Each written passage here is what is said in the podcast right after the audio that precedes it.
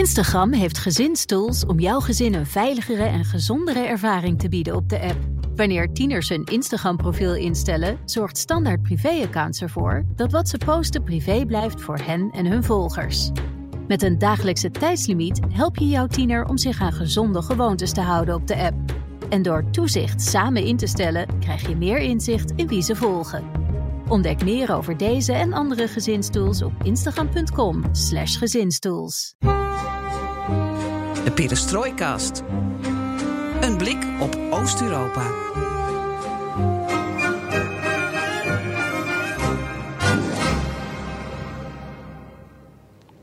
Vanuit de BNR-studio in Amsterdam gooien we een lijn uit naar Oekraïne. Want daar zit de andere helft van de Perestroikast. Floris, waar ben je? Dag Geert-Jan, ik zit in hartje Kiev, downtown Kiev, vlakbij het Maidan, het beroemde plein in het centrum van de stad.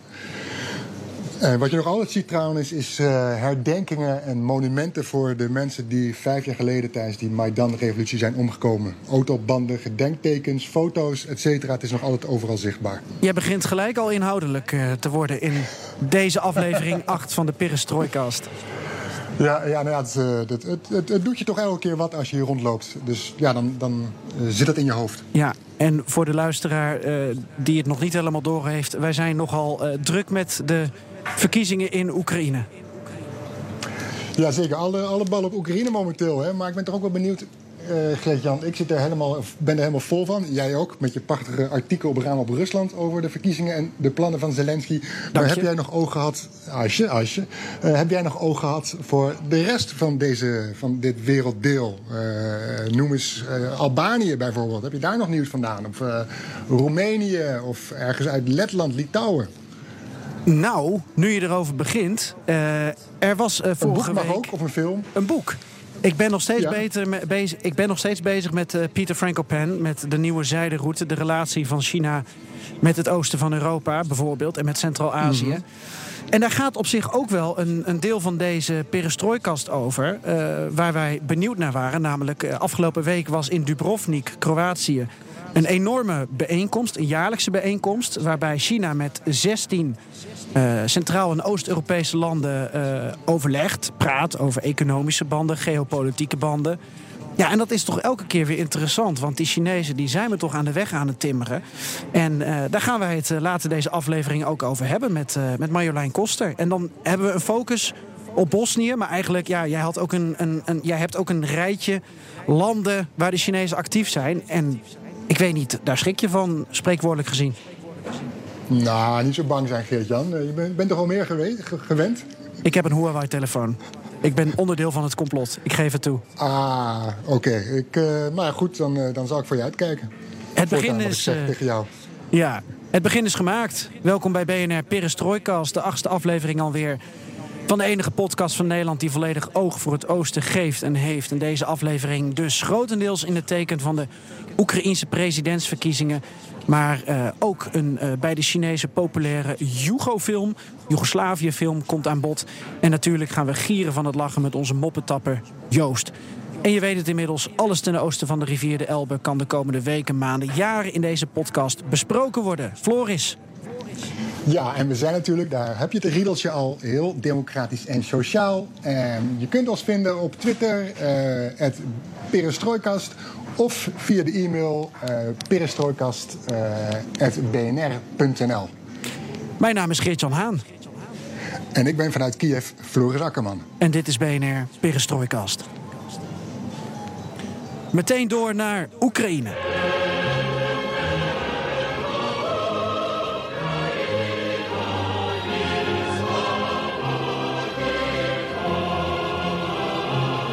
Laatste stand van zaken over de presidentsverkiezingen. Het zou zomaar kunnen dat mensen deze podcast luisteren als de president gekozen is.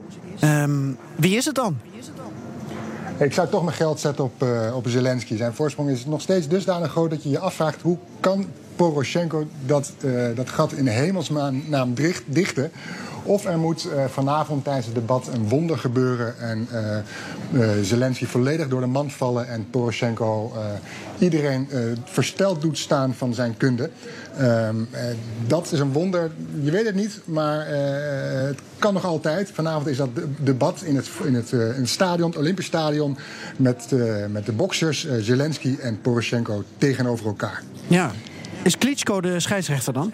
Een van de twee? Uh, ja, nou, dat zou wel een goede zijn. Ik denk het niet. Ik weet eigenlijk niet wie de arbiter is. Uh, Timoshenko die was uitgenodigd, maar die, heeft, uh, heeft, die, heeft zich niet meer, die heeft, is daar volgens mij niet op ingegaan. Nee, die wilde de vlecht niet in de waagschaal leggen. nee, lijkt me ook verstandig. Um, wat, ik wel, wat je wel ziet is, de, je hebt het gevecht Poroshenko en, en Zelensky... maar je zag ook op, in de billboards langs de hoofdwegen in Kiev... zie je Poroshenko tegenover Poetin staan twee gezichten die elkaar aankijken. En uh, Poroshenko wil hiermee laten zien van ja, het is. Je kiest, het is een stem of mij, of uh, je krijgt uh, Rusland erbij. En alles wat Rusland is, Poetin is, is ja, dat, dat, is, dat komt dan vanuit Zelensky volgens Poroshenko. En die billboard zie je overal, maar die zit ook wel kwaad bloed, of heeft in ieder geval voor veel opschudding gezorgd. Want ehm, iedereen die, uh, Poroshenko beschouwt dan iedereen die niet op hem stemt als een soort van ja, uh, agent van het Kremlin. Als, als iemand die erop uit is om Oekraïne in Russische invloedssferen te houden. Dus iedereen die ook niet op Zelensky stemde, maar bijvoorbeeld op Timoshenko. Uh, die voelden zich aangevallen. En die hebben zoiets van: ja, wie ben jij om mij zo negatief neer te zetten? Aan de andere kant heb je ook mensen die bij het Poroshenko-kamp zeggen: van ja, dit was geen verstandig. die bij het Poroshenko-kamp zitten, dit was geen verstandige zet. Want nu zie je opeens, ik sprak twee heren in, in Kiev, nu zie je opeens Poetin overal in, in, in, in Kiev, in Oekraïne. En dan lijkt het wel alsof hij een overwinnaar is, zoals je ook Poetin hebt, allemaal billboards in Venezuela. Venezuela of in Syrië. Heeft hij toch Kiev bereikt, Floris? Precies, heeft hij toch Kiev bereikt. En lijkt het net alsof hij hier als een soort grote overwinnaar is binnengehaald. En dat zet ook bij deze twee oudere in de jaren, of, jaren of 50 uh, Poroshenko-aanhangers, uh, ja, die begrepen daar helemaal niks van. Ja, Hey, we praten er zo over door met um, uh, Ewout van Wijk, uh, algemeen directeur van een uh, groot transportbedrijf. zit veel ja. in Oekraïne. Um, maar, maar, tot slot, wat mij nog opvalt vanuit Nederland is... de enige kans voor Poroshenko om dit misschien nog te winnen... is de, de desinformatieoorlog die nu eigenlijk speelt. van alle kanten wordt er gekeken naar Zelensky. Heeft hij bannen met Rusland? kunnen we hem zwart maken? trollen vanuit beide kampen over en weer. Merk jij daar nog iets van? Wat, je, wat je wel hier leest is inderdaad dat de afgelopen week zouden de e-mails zijn gehackt... waarin blijkt, zou blijken dat Zelensky geld krijgt van het Kremlin. En dus zijn campagne wordt gefinancierd door het Kremlin. Het zal weer erop wijzen eh, dat uh, Zelensky het Kremlin binnenhaalt in Kiev, in Oekraïne. Er zou ook worden gezegd dat uh, Zelensky een bureau heeft ingehuurd, zou hebben ingehuurd die als een soort van tussenpersoon fungeert, fungeert zodat eh, Zelensky en zijn team met uh, congresleden of in ieder geval met bestuurders en politie in Amerika om de tafel heeft kunnen zitten. Oh ja. Dus zo uh, de laatste dagen gaat het vooral hierom en natuurlijk over het debat vanavond. Nederland had van de week Ajax-Juventus, Juventus-Ajax, maar hier is natuurlijk de match Poroshenko-Zelensky vanavond. Zei je nou Poroshenko tegen Kremlensky? Uh, dat zou zomaar kunnen. Het is allemaal niet meer te volgen voor de, voor de leek. We gaan het uh, meemaken. En uh, we gaan ook dan de, de, komende weken, maanden het beleid van Zelensky... als hij het inderdaad wordt in de gaten houden. Dankjewel Floris voor nu. Want de luisteraar gaat je zo horen in de gesprekken die we gewoon hebben opgenomen. Want dat is het handige van de podcast, hè? Ja, zeker. Knippen, plakken, monteren en je maakt er zo een prachtige aflevering van. Doe je. Pajalsta, paka. Ik doe het nog op zijn Russisch. Oh, maar dat maakt niet uit. Gewoon doe, doe een beetje sushi als je dat kan. Hey, dat on the road again. Just can't wait to get on the road again. Life I love is playing music with my friends. I can't wait to get on the road again. On the road again. Zijn bedrijf streek in 2004 in Oekraïne neer. Er kwam een eigen logistiek centrum in Lviv aan de hoofdweg die Polen met Kiev verbindt. Hij had klanten in Donetsk, Oost-Oekraïne. Bleef in Oekraïne actief tijdens de afgelopen vijf chaotische jaren van revolutie, oorlog, annexatie van de Krim en een instabiele economie. En tegelijkertijd zette Oekraïne een sterk pro-westerse koers in, met als resultaat onder meer het associatieverdrag met de EU. Ewout van Wijk, welkom. Fijn dat je bij ons in Amsterdam bent. Ja, geheel wederzijds. Um, nu algemeen directeur van logistiek dienstverlener E van Wijk Logistics, familiebedrijf uit het Noord-Brabantse Giezen. Um, jullie rijden op welke landen? Want ik had het net over Oekraïne. Rijden op heel veel landen, maar onze, onze core-landen zijn toch wel uh, uh, West-Europa. Dan hebben we het over Nederland, België, Duitsland. En met de vestigingen die wij in Oost-Europa hebben, bedienen we eigenlijk de meeste landen in Oost-Europa. Waar we wat minder actief zijn, dat is Scandinavië en ook Engeland en Zuid-Europa. Ja. Dus eigenlijk de as tussen Noordzee en Zwarte Zee. En welke Centraal-Oost-Europese landen zijn echt belangrijk voor jullie? Ja, uiteraard Roemenië, Polen, Oekraïne. Daar zit uh, toch wel heel veel uh, voor ons. Daar zitten ook onze vestigingen. Bulgarije daarbij. En uh, alles wat eromheen zit. Maar met name Polen en Roemenië. Daar zit het meeste volume voor ons. Ja. ja. Ik mag je zeggen. Um, ik ook. Nou, nee, dat, nee? dat mag je zelf weten. maar wij kennen elkaar, laten we dat even duidelijk maken, Ewout. Um, we zijn allebei 32 jaar. We hebben elkaar, ik denk, 5,5 jaar geleden voor het eerst gesproken. Ik heb dat nog even opgezocht thuis. Want dat was ook wel apart. Ik uh, belde jou in het najaar van 2013 om te praten over het associatieverdrag met de EU. Eh, waar Oekraïne uh, heel hard mee bezig was. Er was een overleg in Vilnius, in Litouwen. En als je terugdenkt aan die afgelopen vijf en een half jaar, dan is het krankzinnig wat er allemaal met Oekraïne in ieder geval is gebeurd. Ja, ja, er is heel veel gebeurd. Jij was toen landenmanager Oekraïne. Vandaar dat, dat jij natuurlijk uh, een belangrijke uh, rol daarin had. Ja, dat klopt. Landenmanager Oekraïne. En daarbij gezegd, uh, dat was najaar 2013, denk ik. Ja. Ik was begin dat jaar, 2013, echt begonnen bij ons familiebedrijf. Dus eerst elders gewerkt, toen daar begonnen. Dus voor mij was en het bedrijf nieuw. Oekraïne in die zin in mijn functie ook nieuw. En ja, toen gebeurde dat allemaal, wat we nu achteraf allemaal weten. Maar wat we toen ja, bij VAR niet verwacht hadden. Nee. Want na het EK uh, was het natuurlijk, uh, iedereen kende in één keer Oekraïne. En, uh, waren mooie wegen aangelegd? Ja, mooie wegen. ik heb nog steeds profijt van de luchthaven die aangelegd is in Lviv. Prachtig voor het EK. Die haast leeg is inmiddels helaas. die verwachtingen waren toen heel anders. Ja. Jij bent sinds dit jaar algemeen directeur van E van Wijk Familiebedrijven. Ja, klopt. 70 jaar dit jaar. Uh, het was vorig jaar, 70 jaar. Of oh, vorig jaar. Uh, Dan heb ik het ooit verkeerd opgeschreven, want in mijn artikel stond 1949. Jij hebt het goed opgeschreven met de informatie die ik je toen gaf. uh, een kleine leuke anekdote. We hebben een boek geschreven over 70 jaar bestaan van ons bedrijf. En ehm, de, bij het onderzoek naar dat boek zijn we erachter gekomen. we hebben een document gevonden van mijn opa. Dat hij eind 48 begonnen is heeft toen alle, eh, alle spullen van zijn boerderij verkocht. En begon toen echt met, uh, met de vrachtwagen. En dat wat wij zien als de start van het bedrijf. Ah. Dus vandaar dat we vanaf nu corrigeren naar 49 naar 48. Dus ja, je had gelijk met de informatie van toen. Ja, waar, waar reed je opa toen op? Uh, op een fiets wilde ik zeggen, maar we hadden toen nog geen vrachtwagens. mijn opa deed fouragehandel, zoals het toen heette. En uh, eigenlijk voor de handel hadden wij uh, onze vrachtwagens nodig. En mijn vader is echt degene geweest die, die transport is gaan doen voor derden. Dus mijn opa was ook meer een handelaar. Ja. eigenlijk altijd geweest. Dat was zijn, zijn ding. nou, mijn vader is erin gekomen. In 87 is het van, naar mijn vader overgegaan. En mijn vader hoopt dit jaar 70 te worden. En uh, ja, heeft altijd gezegd, en is dat ook nagekomen, dat als hij 70 werd, dat, uh, dat hij het dan overgedragen wilde hebben. Dus uh, we doen dat natuurlijk stapsgewijs. En uh, we zijn al heel veel jaren werken we samen. En uiteindelijk is afgelopen 1 januari heb ik de algemene leiding over mogen nemen. Ja, en voor de duidelijkheid, E van Wijk, jouw opa, heette ook Ewoud. Ja, Ewoud van Wijk, ja, ben ik naar vernoemd. Ja. Trots. Ja. Jouw vader Ad. Ja. En nu weer een Ewoud dus. Ja. Um, en eigenlijk werk jij uh, al 32 jaar ook voor het familiebedrijf. Want als vijfjarige jongen zat je al in de vrachtwagen naar Roemenië. Ja, als vijf jaar, ja klopt. Mijn vader was net daarvoor geweest met hulpgoederen naar Roemenië. Dus nooit met intentie om uh, überhaupt zaken te doen in Oost-Europa. Niet met die grote intentie. En ja, daar is eigenlijk alles begonnen. Dus onze toch wel voorliefde voor Oost-Europa is daar geboren. En een jaar later, met de mensen die hij daar ontmoette... Ja, we werden uitgenodigd, het is heel gastvrij hè? En uh, uh, ja, toen uh, gingen we als familie mee. Het was een hele belevenis. Want het maar we hebben het over eh, Roemenië eind jaren 80. Nou, toen mijn vader ging was het uh, januari 90. Dus oh, net na de val van Ceausescu. Ja, mm -hmm. ja, want het was ja, kerst 89 volgens mij. Exact, ja. exact, ja. Nou, hij is daarheen geweest met hulpgoederen, contacten gelegd. En uh, uiteindelijk de zomer daarna, dus in 91, zijn wij als familie daar voor het eerst naartoe gegaan. Ah, mm -hmm. nou, toen was ik een ventje van uh, vijf jaar. Waar staat jullie vestiging in Roemenië? Die staat, eh, eh, onze hoofdvestiging is uh, Cluj-Napoca in Transylvanië. Ja. En tevens hebben we voor logistiek ook een vestiging in Boekarest. Toen wij begonnen, eigenlijk is dat puur vanuit het perspectief dat we daar die mensen ontmoet hebben.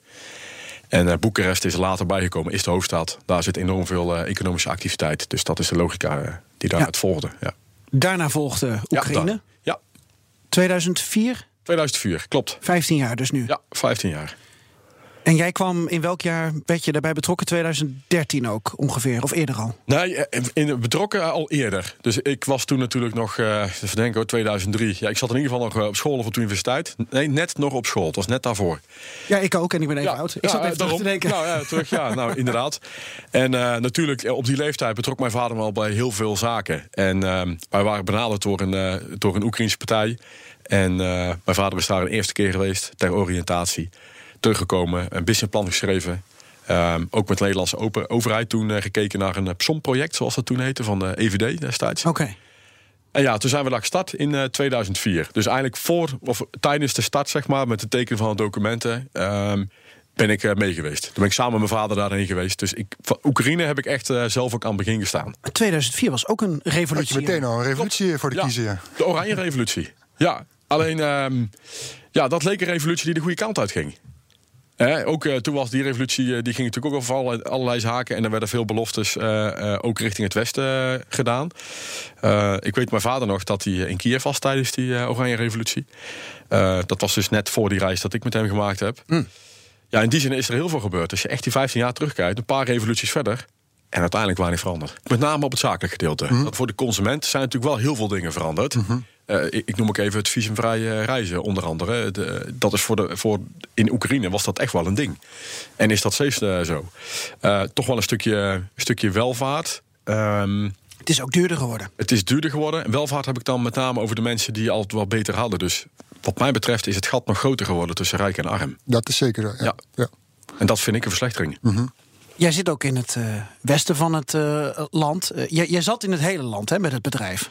Nou, qua activiteiten uh, leverden we onze diensten door heel het land. Maar onze vestiging was natuurlijk in, of is nog steeds in Lviv, West-Oekraïne. Ja. Um, ja, zoals jullie weten is dat daar natuurlijk heel anders dan Oost-Oekraïne. Ik vind, ja, je hebt West-Oost en je hebt Kiev. Dat is zo als ik het land uh, in, in, in, drie stukken wil delen. Daar ga ik heel hoog over. Maar... 1200 kilometer ja. uit elkaar natuurlijk. Ja. Ja. Lviv, Donetsk. Wat doe je precies um, uh, in die vestiging in Lviv? Waarom moet je daar zitten in een land waar veel mensen dus van zeggen en ook niet van weten? Daar is gezeik. Nou, eigenlijk twee redenen. Internationaal gezien, uh, als je Oekraïne in wil, dan kom je. Eigenlijk kom je dan niet onderuit om langs Lviv te rijden. Even heel plat gezegd. Dus wij zien Lviv als de gateway naar het achterland. Uh, dat is internationaal gezien. Dus als we kijken naar het uh, customs warehouse, dus gewoon douane warehouse, uh, zo gezegd, dan ja, zitten wij vooraan in Oekraïne. Dus dat is een logische plaats als je kijkt naar om alles te verdelen vanuit het westen, dus West-Europa, Oekraïne in. Als je kijkt naar de vestiging in Oekraïne aan zich, dus de binnenland, uh, binnenlandperspectief, ja. dan is de hoogste activiteit zit in Kiev. Dus alle hoofdbedrijven, grote bedrijven, internationale bedrijven zitten toch wel in Kiev. Maar het westen is zo groot en de grootste stad in het westen is Lviv. Dus men heeft vaak een lokaal warehouse nodig om de lokale bevolking, zeg maar, het westen te bevoorraden. Dus onze gedachtegang was: als wij een goed naar westerse standaarden warehouse daar bouwen, dan uh, kunnen we op die twee manieren uh, ja, in de behoefte voorzien. En uh, ja, dat zien we nog steeds wel terug. Dat dat een uh, goede set is geweest. Ja. Dus uh, ja, grote bedrijven die vanuit Kiev. Ja, we hebben gewoon heel veel klanten in het warehouse zitten die. Uh, wat kleinere voorraders. Wij zoeken niet de hele grote volumes van de grote logistiek dienstverleners. Ieder heeft een stukje van de taart. Maar ja, dat we daarvoor een distributie doen in, in West-Oekraïne. Ja. Wat vervoer je? Wat, wat zit er dan in die warehouses bijvoorbeeld, wat je opslaat? Dat is echt heel erg uh, breed. Oekraïne is natuurlijk een land. Um, agro is heel veel. Dus we hebben best wel wat agro-producten. Kun je ook op bestrijdingsmiddelen, al dat soort zaken rondom. Uh, um, we hebben nu ook een, uh, een schoenenproducent van een bekend keten. Oh. Die vanuit Europa Oekraïne de markt wil betreden. Die wil dat vanuit Lviv doen. Dus die houden kantoor bij ons en die hebben opslag. Dus dat is een mooi voorbeeld. Een heleboel schoenen in Lviv staan. er staan ook schoenen, ja, inderdaad. Ja, ja een heleboel schoenen. Ja. Um, daarnaast, uh, Oekraïne is steeds een land waar nog veel uh, gerookt wordt. En die lokale productie hebben. Dus dat is een bijvoorbeeld van de binnenland, uh, binnenlandperspectief. Dus wij doen een lokale distributie van, en, en opslag van sigaretten. Ja. ja. Als, als ik nog even die verhalen van Geert-Jan, die prachtige verhalen van toen erbij pak. Ja. Eh, je vertelde van, ik ben er wel heel benieuwd naar. eh, toen die oorlog uitbrak, of toen, eh, die, toen die oorlog in Oost-Oekraïne uitbrak, toen gingen werknemers, niet allemaal, maar een aantal gingen naar het front. Ja. Toen hoopten ze Ja, dat, dat, ze moest, nog toch? terug zouden komen. Eh, elektronica viel terug, automotive viel terug, de volumes naar Oost-Oekraïne vielen weg. Je verloor een belangrijke, een belangrijke klant ook nog eens. Eh, die oorlog is nog steeds aan de gang. Wat merk je daar als je ja, in Lviv zit of in Kiev? Merk je daar wat van? Of als bedrijf? Als bedrijf merken we er nu eerlijk gezegd niets van. Want we hebben ges- eh, alles. eh, we zijn ons, ja, gaan verschuiven. Dus eh, de, de klanten die weggevallen zijn en die volumes hadden naar eh, Oost-Oekraïne. Ja, die zijn er niet meer. Je zat daar ook in de AGO, geloof ik, hè? Ja, ook een stukje, we hadden met name een klant die ik jou toen verteld heb. Dat was ook een agro-klant. Ja. Ja. Die waar we leverden naar Donetsk. Daar heb ik jou over klopt. Ja. ja, die volumes zijn er gewoon niet meer. Ja, dat zal best beleverd worden. Maar dat zal op een andere manier gaan. Misschien wel via Rusland, weet ik niet. Dus eh, je ziet dat iedereen zich aangepast heeft. En eh, toch weer doorgaat met het dagelijks leven. Als ik vraag. Nu, toen ik in Oekraïne was, toen het net gebeurd was. Toen zaten mensen er vol van. Ze spraken er constant over. eh, nou, als ik nu kom en ik vraag ernaar. Dus ja, ik eigenlijk geen idee wat de status is. Heb ik het over Lviv. Het, ze weten dat het is en ze zeggen het is erg, het is politiek, het is maar... Ja, de mensen gaan gewoon eh, gaan door. En ja, Lviv is een, ik zou bijna zeggen, een westerse stad. Als je daar bent, dan Ja. zul je niet zeggen dat het Oost-Europa is. En eh, de, levensstandaard, ja, exact, Midden-Europa. Ja, het zou net zo goed Polen kunnen zijn, dat is het ook ooit geweest. Dus ja, dat, Ja. dat klopt in die zin wel. Ja, dat gevoelige onderwerp moeten we maar niet gaan... eh, Nee, nee, nee, ga ik vast niet benadrukken. Maar je ziet wel eh, dat de stijl anders is dan in Kiev en in eh Dnipro en et cetera. Dat, dat is zeker zo. ja. En eh, ja, de mensen zijn heel vrolijk, eh, eh, gezellig in de stad. En ja, het leeft niet zo meer in, in het Westen. Alleen gingen wel mensen, wat Floris ook zegt, naar het front. Ja. Nu niet meer? Dat is nu klaar? Nee, ik heb de laatste tijd er niet meer van gehoord. Er zijn ook geen medewerkers van ons benaderd om naar het front te gaan. Nee, dat is echt alweer... dat de laatste teruggekomen is, dat was denk ik anderhalf, twee jaar na het conflict. Ja. Na het start van het conflict. Ja. Ja, Ze zijn allemaal teruggekomen? ja ze zijn allemaal teruggekomen. Ja. Hoe moet je daarmee omgaan? Want je bent dan eh, vanuit een logistiek bedrijf ben je landencoördinator Oekraïne. Eh, dit heb je natuurlijk niet zien aankomen. Je hebt ineens met traumaverwerking van medewerkers te maken. Dat is hoe ik het dan voor me zie. Hoe ga je ermee om?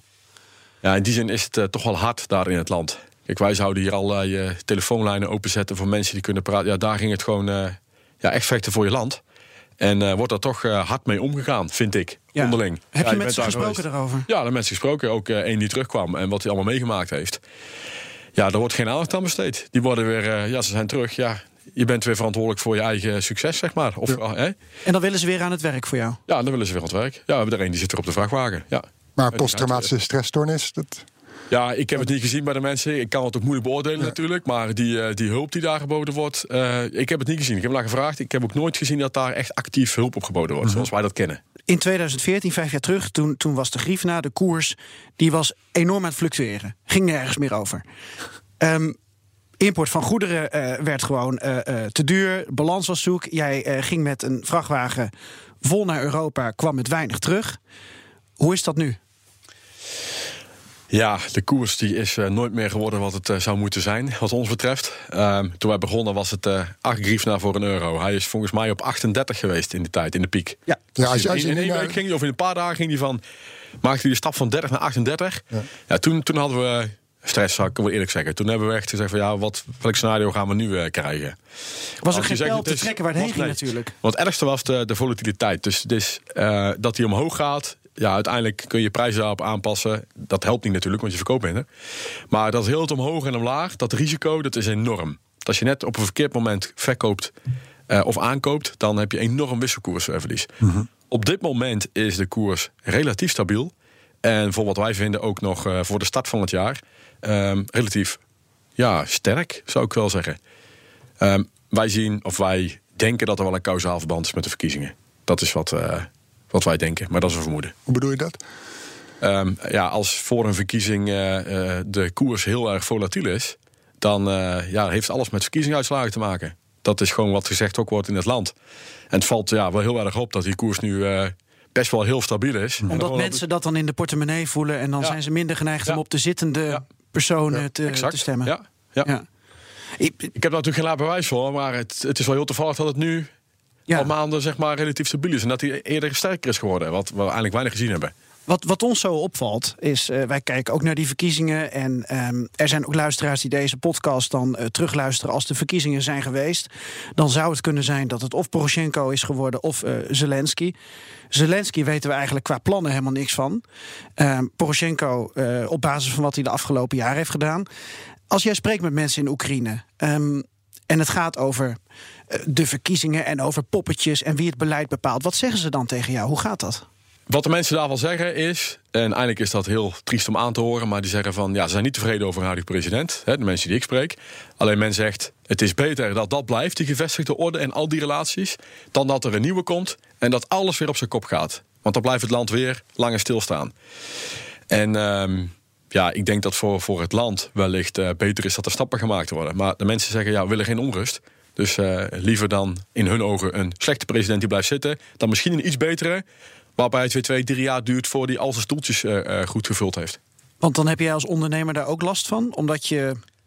Zonder dat je je voorkeur uitspreekt hoor. Maar dan moet jij dus weer gaan kijken van wie gaat daarover, wie gaat over dat papiertje. Werkt dat zo? Nou, wat we gezien hebben toen uh, Janukovic vertrok en Poroshenko aankwam, is dat niet alleen dat gebeurde, maar dat alle organen die een beetje niet direct in de regering zitten, maar alles eromheen, ging ook verschuiven. Dus ook de lokale overheden, die zijn natuurlijk loyaal aan een persoon die in de regering zit. Ja. En dat verschoof toen helemaal. en er gebeurden allerlei rare dingen. Dus uh, uh, ja, Janukovic ging weg. En op een of andere manier gingen al zijn aanhangers links en rechts met allerlei redenen en smoesjes gingen ook weg. Er was natuurlijk allemaal een logische verklaring voor, tussen aanhalingstekens. Maar het gebeurde wel. En dat zorgde ervoor dat er bijvoorbeeld een aantal weken uh, bepaalde kantoren niet open waren waar je weer een document moet regelen. Want de bureaucratie is er nog steeds. Uh, als je een bepaald document niet kan krijgen, uh, want ja, het was gewoon dicht, er waren geen mensen, ja, het is gesloten. Even wachten. Ja. en dat heeft best lang geduurd voor alles weer relatief op orde was. Dan heb je het over het bank, bankensysteem natuurlijk. Erg belangrijke zaken doen. Betrouwbaarheid van het banksysteem. En ook de, de beheersing van, de, van de munt. Ja, dat heeft allemaal tijd gekost. Ja. De snelheid daarin. Ja. Er zijn toen dagen geweest dat er gewoon niet gehandeld kon worden. Is er nog steeds corruptie? Ja, dat is er nog steeds. Ja. Is dat uh, verminderd voor wat jij zelf meemaakt of wat jouw ik heb het idee, uh, er zijn wel wat hervormingen geweest. Ook onder Poroshenko. Het politieapparaat is stevig toen hervormd. Um, wat je ziet, dat er weer verval is, links en rechts. Wat ik hoor, hè. Um, ja, je hoort het toch weer, weer toenemen. Ook in het politieapparaat. Dus hoe, hoe, merk je dan dat je weer aan de grens staat en je moet, stel met een beetje pech, dan wacht je daar een week. Maar als je de douaneambtenaar of douanier wat toeschrijft, dan kan je weer doorrijden? Of hoe moeten we dat gewoon op, in praktijk dan zien? Ja, dat soort zaken. En natuurlijk, je wordt aangehouden. Die komen weer terug. Ja, je wordt aangehouden te weg en uh, je krijgt een of andere. Uh, een of andere boete opgelegd voor iets. Geen idee wat je gedaan hebt, maar ja. door het ook streep, weet je wel, net eroverheen. En uh, oh, je wordt aangehouden. En, maar het zit ook in kleine ja, dingen soms. Hele overal, kleine weer, dingen. overal weer een heffingje bovenop. Hele kleine dingen. Een papiertje. Of als jij het niet doet, of je geeft een flesje vodka niet, dan duurt jouw papier gewoon een week langer voor het klaar is. Bij de notaris het zit, het zit in de kleinste dingen. Nou, ik kan niet zeggen dat ik officiële instanties, zeg maar, waar wij nu uh, mee werken, dus als een notaris en de gemeente, dat, dat ik het daar nu mee maak. Dat kan ik niet zeggen, want het is niet zo. -huh. Ik zeg niet dat het er niet is, maar ik maak het niet mee ja. op dit moment. Maar als je gaat om, om. Je hebt natuurlijk overal een document voor nodig. Dat is onvoorstelbaar. Alles wat je doet, aankoopt, uh, documenten voor nodig. En. Uh, ja, als je daar niet eens een keer uh, een goede relatie hebt, of uh, iemand kent weer iemand, of uh, je zegt van nou, hier een flesje drinken, of ik heb iets, hè, dat, wat wij eigenlijk onder de cadeautje zien. Maar ja, wanneer noem je iets corruptie? Ja, want uh, Floris is uh, uh, net in Odessa geweest. En jij hebt daar ook, Floris, met een um, Nationaal Anticorruptiebureau dat heb je bezocht en dan heb je gekeken van, van hoe het ervoor staat. De NABU, geloof ik, hè, heet dat? Ja, NABU, dat is, dat is een landelijk uh, anticorruptiebureau. Uh, zit over, is, is ontstaan na die Maidan-revolutie. Heeft 700 medewerkers over het hele land. En doet dus onderzoek van ja, eh, vooral grote zaken bij politici, bij parlementariërs, bij uh, uh, presidentiële apparaat naar corruptie. En dat is eigenlijk een beetje de hoop van Oekraïners dat dat bureau het verschil kan maken om eindelijk die corruptie, om daar met succes die te lijf te gaan. Um, het is geen makkelijke klus. Um, ze staan zelf ook onder druk. En um, bijvoorbeeld wat er ook gebeurd is, de parlementariërs wilden die, eigenlijk die landelijke directeur van NABU ontslaan. Maar dankzij druk vanuit het Westen mocht hij toch aanblijven. Dus je ziet dat ook zo'n bureau het moeilijk heeft. En uh, de hoop is nu gevestigd op een uh, anti ja, anticorruptierechter, speciaal aangesteld, een hof. Ehm, die moet dit jaar beginnen. En dus, eh, die rechters zijn gekozen door een internationale experts om te voorkomen ook weer dat die niet corrupt zijn. En dan krijgt hè, dat onderzoek van NABO, stel ze willen iemand uh, bestraffen of iemand eigenlijk echt een gerechtvaardigd vonnis krijgen, want nu is het rechtssysteem nog corrupt en niet onafhankelijk. Met die rechters zouden ze echt tanden kunnen krijgen en zou echt kunnen zeggen van nou, die, uh, die en die uh, corrupte bestuurders die belanden in de gevangenis. Ja. Uh, maar goed, dat is het landelijk niveau. Ja, ik ben, als je kijkt op klein niveau, dus agenten inderdaad, gezondheidszorg, uh, daar zie je dus ook weer terug. Ja, het, als ik daarop mag reageren, de, uh, dat klopt. Ik, ik weet dat dat, uh, dat dat er is en dat daar uh, ook al echt dingen, stappen zijn gedaan. Mm -hmm. Alleen, het zit overal in. En het is, een, het is een gedragspatroon. En wat ze nu aanpakken zijn, zijn de hele grote zaken. En dat, dat begrijp ik ook, hè, want de resources zijn ook beperkt. Maar als het in de cultuur zit, dan gaat er heel veel tijd overheen om dat eruit te krijgen. Als je een bepaald salaris hebt waar je uiteindelijk niet voor rond kan komen, dan ga je dingen verzinnen. Um, uh, zeg maar, om wel rond te kunnen gaan komen. -hmm. Kijk, op een gegeven moment, voor ons, ik heb soms ook een discussie met mensen gehad van uh, wat wij corruptie noemen. Zien zij als uh, dat, dat woord corruptie, dat vinden zij niet. Of dat is een noodzaak. Dat is een noodzaak. Ja, ik moet toch overleven. Ja, je helpt elkaar ook en een beetje, wel, toch? Nou voor een non-argument? Nee, je helpt elkaar toch inderdaad. Ja. Dus wij zeggen van ja, maar dat is stelen. Van dat, nee, dat is niet stelen. Ik, ik moet toch voor mijn gezin zorgen. Dat is toch mijn plicht. Dus wat wij als corruptie zien, dat is ook al een verschil hoe het daar geïnterpreteerd wordt. Dat is één. En natuurlijk, uh, daar gaan we al, uh, daar gaan nog generaties overheen. Mm -hmm. gaan echt geen, want uiteindelijk, uh, niet vergeten dat Oekraïne natuurlijk, um, ja, net na 90 is het, is het losgekomen. En um, uiteindelijk zit het nog steeds wel onder een invloedssfeer van. En als je kijkt naar een uh, Roemenië en een, en een Polen, die EU zijn geworden, die waar uh, allerlei, uh, die allerlei andere afspraken hebben, ja, daar is dat veel sneller en veel beter gegaan. Ja. Ja, maar er zijn wel stappen verricht, toch? Richting EU, associatieverdrag. Heeft dat soort akkoorden hebben dat geen zin? Heeft dat geen zin ook? In jouw, geen zin in, in, relatie tot corruptie, ja, bedoel je? Ja. Nou, ik denk het wel. Ik denk dat het ook een van de gevolgen is dat uh, zo'n instantie in het leven is geroepen. En dat er support is vanuit het, uh, vanuit het Westen. En er is natuurlijk veel meer support vanuit het Westen. Ja. Het IMF, de leningen, ja, gaan we door. Dus het Westen is echt wel nodig om die druk erop te houden? Ja, die, ja absoluut. Ik denk als het Westen zegt, uh, wij trekken compleet terug, dan, uh, dan laten ze echt aan hun lot over, zou ik ja. bijna zeggen. Nou, dat, dat viel me wel op. En dan gaan we het zo ook nog even hebben over uh, de verschillen met Polen en Roemenië en hoe je in die landen werkt. Um, als je kijkt naar uh, Zelensky, stel dat hij gekozen wordt, dat hij president wordt. Een van de weinige dingen die hij gezegd heeft is: ja, al die instituten zoals het IMF, daar heb ik niet zoveel mee. Ik ga eens kijken of dat allemaal wel nodig is. Het IMF, dat is toch een soort infuus voor ja. Oekraïne? Ik dacht toen jij het zo zei, lifeline. Ja, absoluut. Ja. Ja, daar kan ik alles over zeggen, maar daar ben ik helemaal met je eens. Want hij zegt, we moeten nog meer hervormen. Het moet allemaal sneller en het moet op onze manier. Ja. Maar het een kan niet zonder het ander. Het een kan niet zonder het ander. Wat mij wel daarin bevalt is dat hij uh, terugvalt op de kracht van Oekraïne zelf. Want het is ook wel heel makkelijk als je hulpgeboden krijgt. Dan, uh, ja, als je niet geleerd wordt om het zelf te doen. Ja. Dan, uh, ja, dan blijft het aan de gang. Want als hulp weg is, dan vervalt men weer in oud gedrag. En wat hij wil, denk ik, echt een, een gedragsverandering, cultuurverandering teweeg brengen. Dat vind ik wel het goede eraan. Het is onze grootste zonde. De lengte van onze podcastafleveringen. Ons doel Floris, is ongeveer? 30 minuten. Ja, ja, we weten het. We hebben het bijna nooit gehaald. We en falen. we zitten altijd op drie kwartier. En dan nog hebben we het eigenlijk voor ons doen kort gehouden.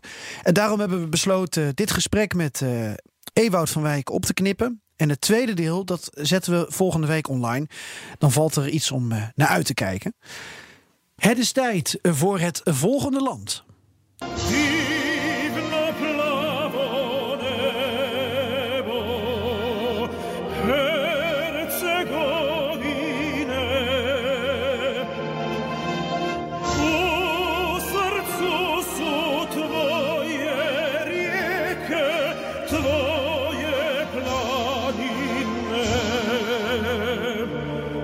Want in de Bosnische hoofdstad Sarajevo is begin april een bijzonder museum geopend. Het Walter Defense Sarajevo Museum. Museum, moet ik dan zeggen. Een museum dat gaat over deze legendarische film.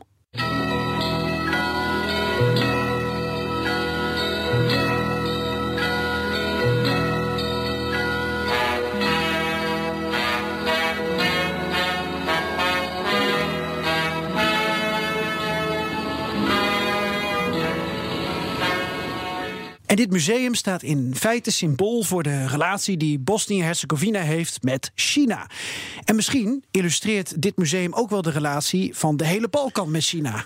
Ja, nou ga je wel heel snel en hard, uh, Geert-Jan. Nou ja, dat is gewoon een gedachte die ik heb. We hadden het in de podcast van 5 april ook al over China. Toen in relatie tot de Eurasiatische regio. Dus dan denk ik, hier zit meer achter. En ik ben ook nieuwsgierig, omdat ik zelf volgende maand naar Sarajevo ga. Speciaal voor jou hebben we daarom Marjolein Koster uitgenodigd, Geert-Jan. Fijn. Zij komt regelmatig op de Balkan om daar bijzondere verhalen over te schrijven. En met name over Bosnië, want daar heeft ze een zwak voor. En heel goed dus dat je daarom bij ons bent, Marjolein. Welkom. Dankjewel. Heb je echt een zwak voor Bosnië? Ja, ja eigenlijk wel. Het is voor mij het land waarin je die uh, tegenstellingen van Oost en West eigenlijk het, uh, het meest ziet samenkomen. En dat uh, ja, is voor mij heel erg interessant. Nou, hou mij in ieder geval niet langer in spanning. Voel jij spanning, Floris? Bloednerveus. Wat heeft dat museum te maken met een hoos aan Chinese toeristen? En waar begint dit verhaal? Uh, dit verhaal begint eigenlijk, uh, nou ja, misschien wel zelfs uh, aan het einde van de Tweede Wereldoorlog. de film Walter Defends Sarajevo gaat namelijk over de partisanenleider Walter, die eigenlijk Vladimir Peric heet. En nou, hij is eigenlijk de held die de Duitsers dwarsboomt aan het einde van de Tweede Wereldoorlog. En um, nou, in de jaren 70 is daar een film over gemaakt. Um, Walter Defends Sarajevo. En uh, nou, dat is een echte cultfilm geworden. Hij is in het Westen haast niet bekend. Uh, maar het is de meest bekeken film uh, uit Joegoslavië ooit. En dat komt ja, vooral... net als die film van Dick Maas. Ja, gaat ze, net, ze gaat net zeggen hoe dat komt. En dat komt omdat hij dus heel populair is in China. Ja, nou, dat... goh. en er zijn heel veel Chinezen. En Hoeveel? Die hebben, uh, hoe vaak die bekeken is? Ja, of? hoeveel Chinezen er zijn. Ja. Nee. hij is in ieder geval meer dan 10 miljard keer bekeken. Dat, uh, dat uh, weet ik wel. Ja. En uh, nou, hij is zo populair in China. Er zijn uh, kinderen vernoemd naar karakters, uh, straatnamen schijnt, een biermerk, Walter. dus nou ja, China is er helemaal, helemaal dol op. Walter Bier. Walter Bier. Oké. Okay. Ja. Wat maakt deze film dan zo bijzonder?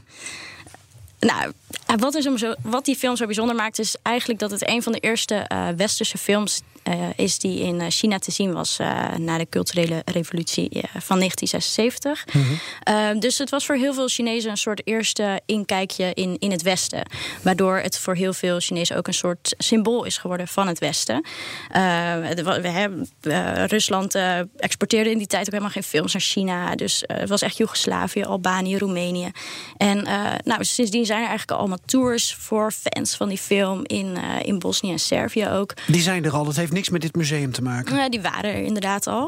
Um, en nu is er dus. Oh, en ook nog een reden waarom de film zo populair is bij Chinezen. Is ook omdat um, de film Walter Defense Sarajevo heel erg inspeelt op, op, op het broeder, broederschap. Hè. Het communisme was uh, hoog, hoogtijden van communisme. Dus dat sluit ook mooi aan bij uh, de gedachten in China. Hm. En nou, dan kan ik ook verwijzen naar het fragment wat we eerder horen. Want uh, de hele tijd is, de, zijn ze aan het zoeken van wie is die Walter nou? Hè? Want het is ondergronds verzet. Ja, wie is die Walter Wie nou? is die Walter? Nou, aan het einde, super mooi shot. kijken ze uit over de stad, over Sarajevo. Zien ze dat?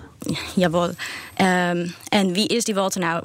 Dat is die stad. Dus heel de, als met z'n allen multi-etnische Joegoslavië verzet zich tegen de Duitsers. En nou, dat is een hele mooie boodschap die uh, Joegoslavië op dat moment graag, uh, graag wilde verspreiden. Walter is alle Bosniërs. Precies, ja. Heel, heel, uh, heel erg heroïs. En, en die Chinezen die komen dus hiervoor naar ja. de regio. Ja, het is ook te verwachten. Uh, ze hebben al, uh, dit is al enorm gestegen, het aantal Chinese toeristen de afgelopen tijd.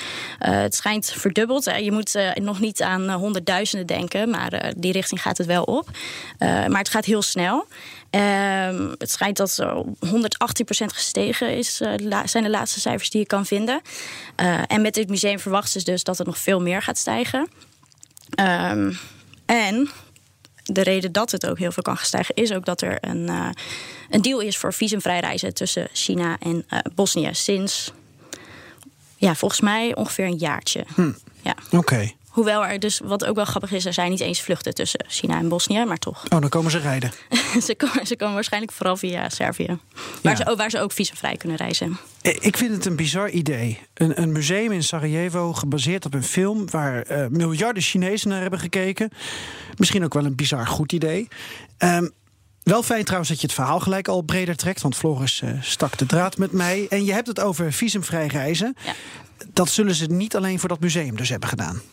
Nee, uh, dat uh, weet ik wel bijna zeker van niet. Uh, kijk, ik ben niet uh, bij die conferentie geweest. Het is namelijk, ehm, volgens mij vindt hij deze week weer plaats. De China Plus 16, oh ja, een jaar, jaarconferentie moet ik het zo noemen. Ja, met 16 ehm, belangrijke Midden-Oost-Europese ja, partners. Precies, deze week in Dubrovnik. Ja, ook een behoorlijk aantal EU-landen, maar dus ook de zes westelijke Balkanlanden zijn daarbij aanwezig.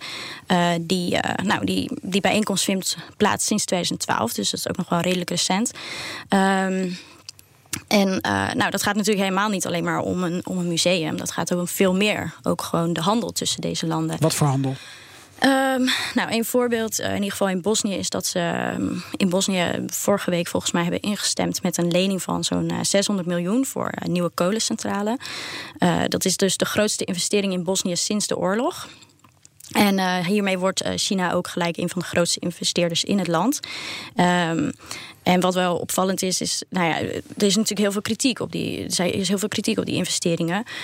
Um, eerder al wilde uh, Duitsland en Japan misschien die kolencentrale financieren. Maar die hebben daarvan afgezien. Omdat ze inzagen dat uh, dit helemaal geen goed plan was. Dat het niet winstgevend zou zijn. Dus dat, een, dat het geen goede investering is. Hm. Uh, vervolgens kijkt, China, eh, kijkt Bosnië de andere kant op. en China wil het geld wel geven. Um, en dat is ook eigenlijk gelijk nou ja, dat illustreert ook hoe het gaat met die investeringen in de Balkan. Omdat uh, deze landen, dus, die dus niet lid zijn van de EU, die in principe wel toegang hebben tot allerlei subsidies, fondsen en investeringen vanuit de EU.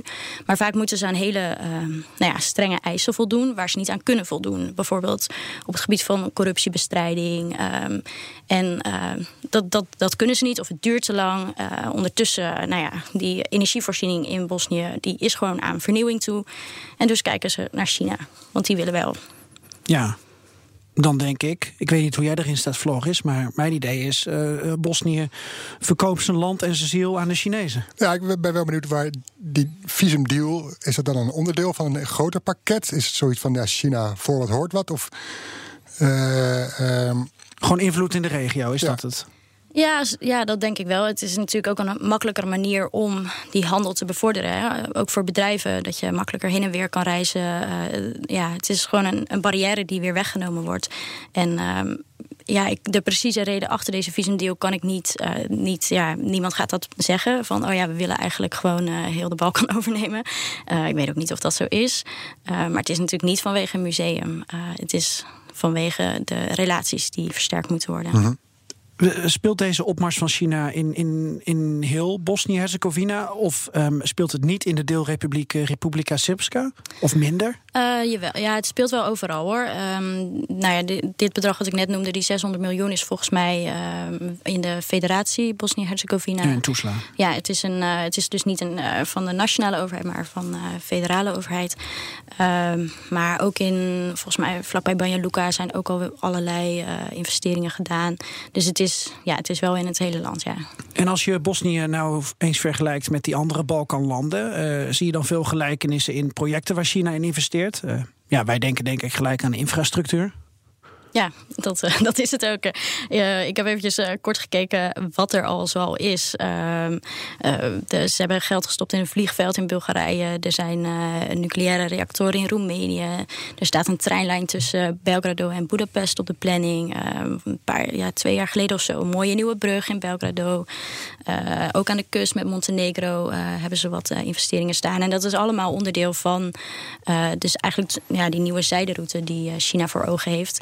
En uh, ja, voor China geldt hetzelfde. Investeren of, of, uh, of nou ja, handel drijven in de EU is wat lastig. En deze landen staan er wel voor open.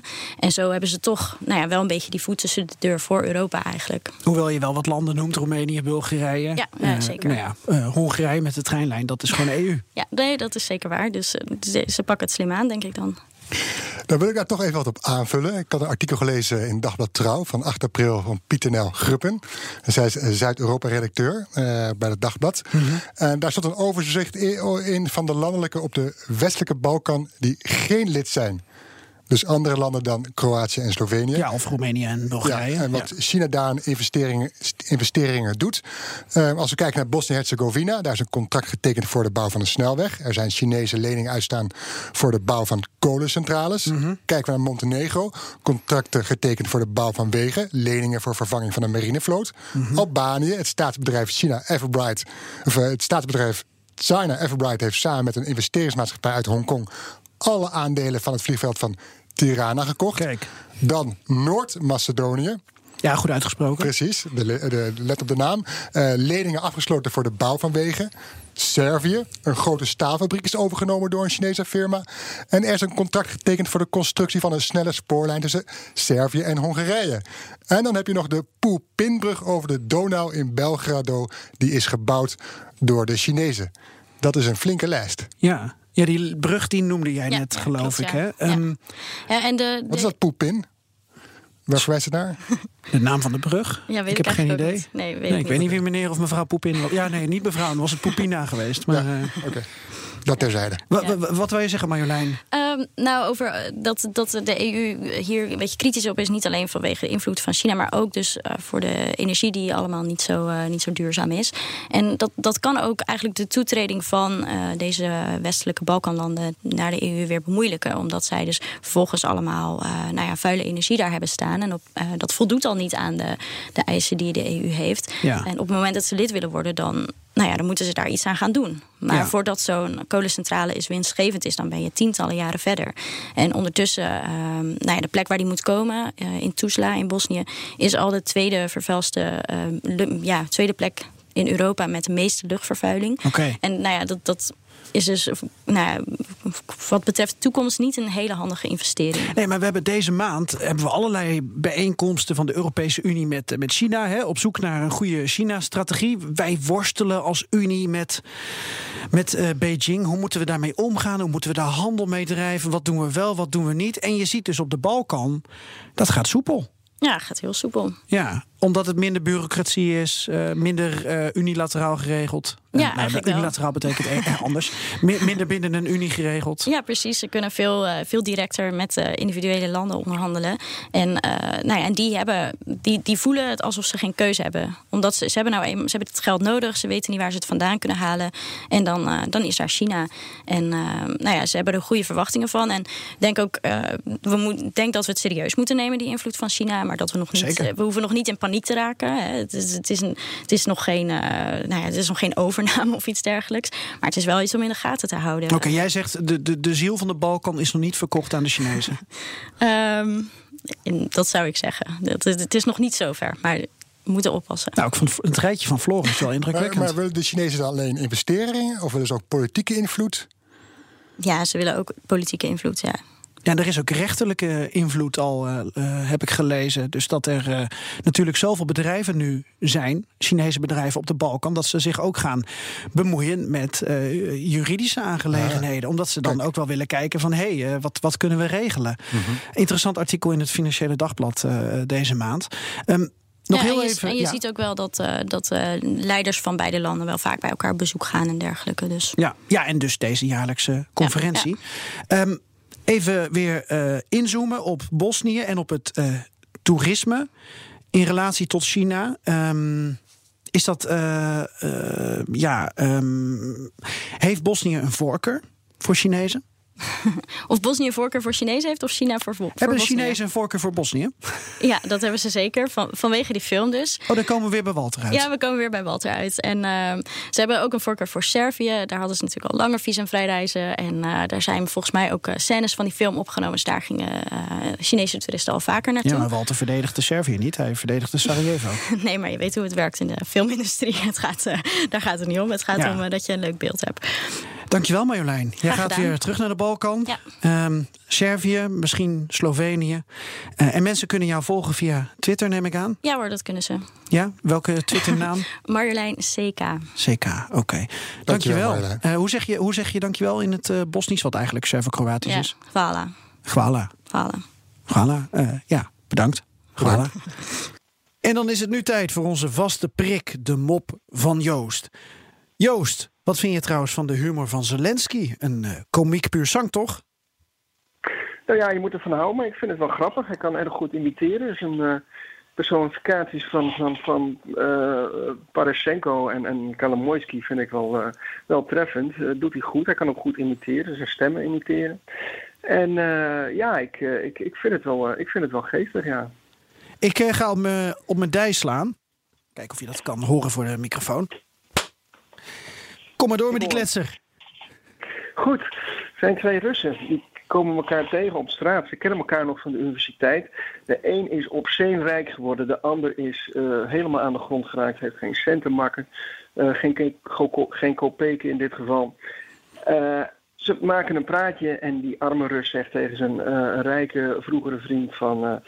Moet eens luisteren, Wanja, ik heb geld nodig, ik zit helemaal aan de grond. Zou ik wat van je kunnen krijgen? Nou, zegt Wanja, zijn vriend, dat vind ik wel goed, maar dan moet je eerst iets raden. Ik heb namelijk ooit een oog verloren bij een ongeluk en daar is een glazen oog voor in de plaats gekomen. En jij moet raden welk, glazen oog, welk het glazen oog is bij mij. Afijn, die vriend die kijkt, die arme vriend, en hij kijkt nog eens en zegt, ja, het, het, het, linkeroog. Hij zegt, hoe, uh, hoe weet je dat zo snel, zegt die uh, rijke vriend. Nou, zegt die arme vriend, er zit nog iets menselijks in. ik heb wel het gevoel dat ik deze mop eerder heb gehoord. Maar dat kan aan mij liggen. Um, ja, zo juist. Twee minuten geleden waarschijnlijk. Ja. ja Oké. Okay. Nou, ja. zeggen wij... Uh, Paka. Aito. Oké, okay, dat is dan, ja.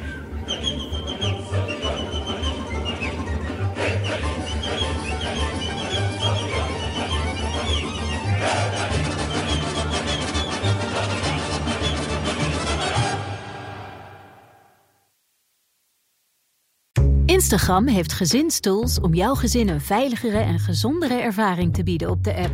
Wanneer tieners hun Instagram-profiel instellen, zorgt Standaard Privé-accounts ervoor dat wat ze posten privé blijft voor hen en hun volgers.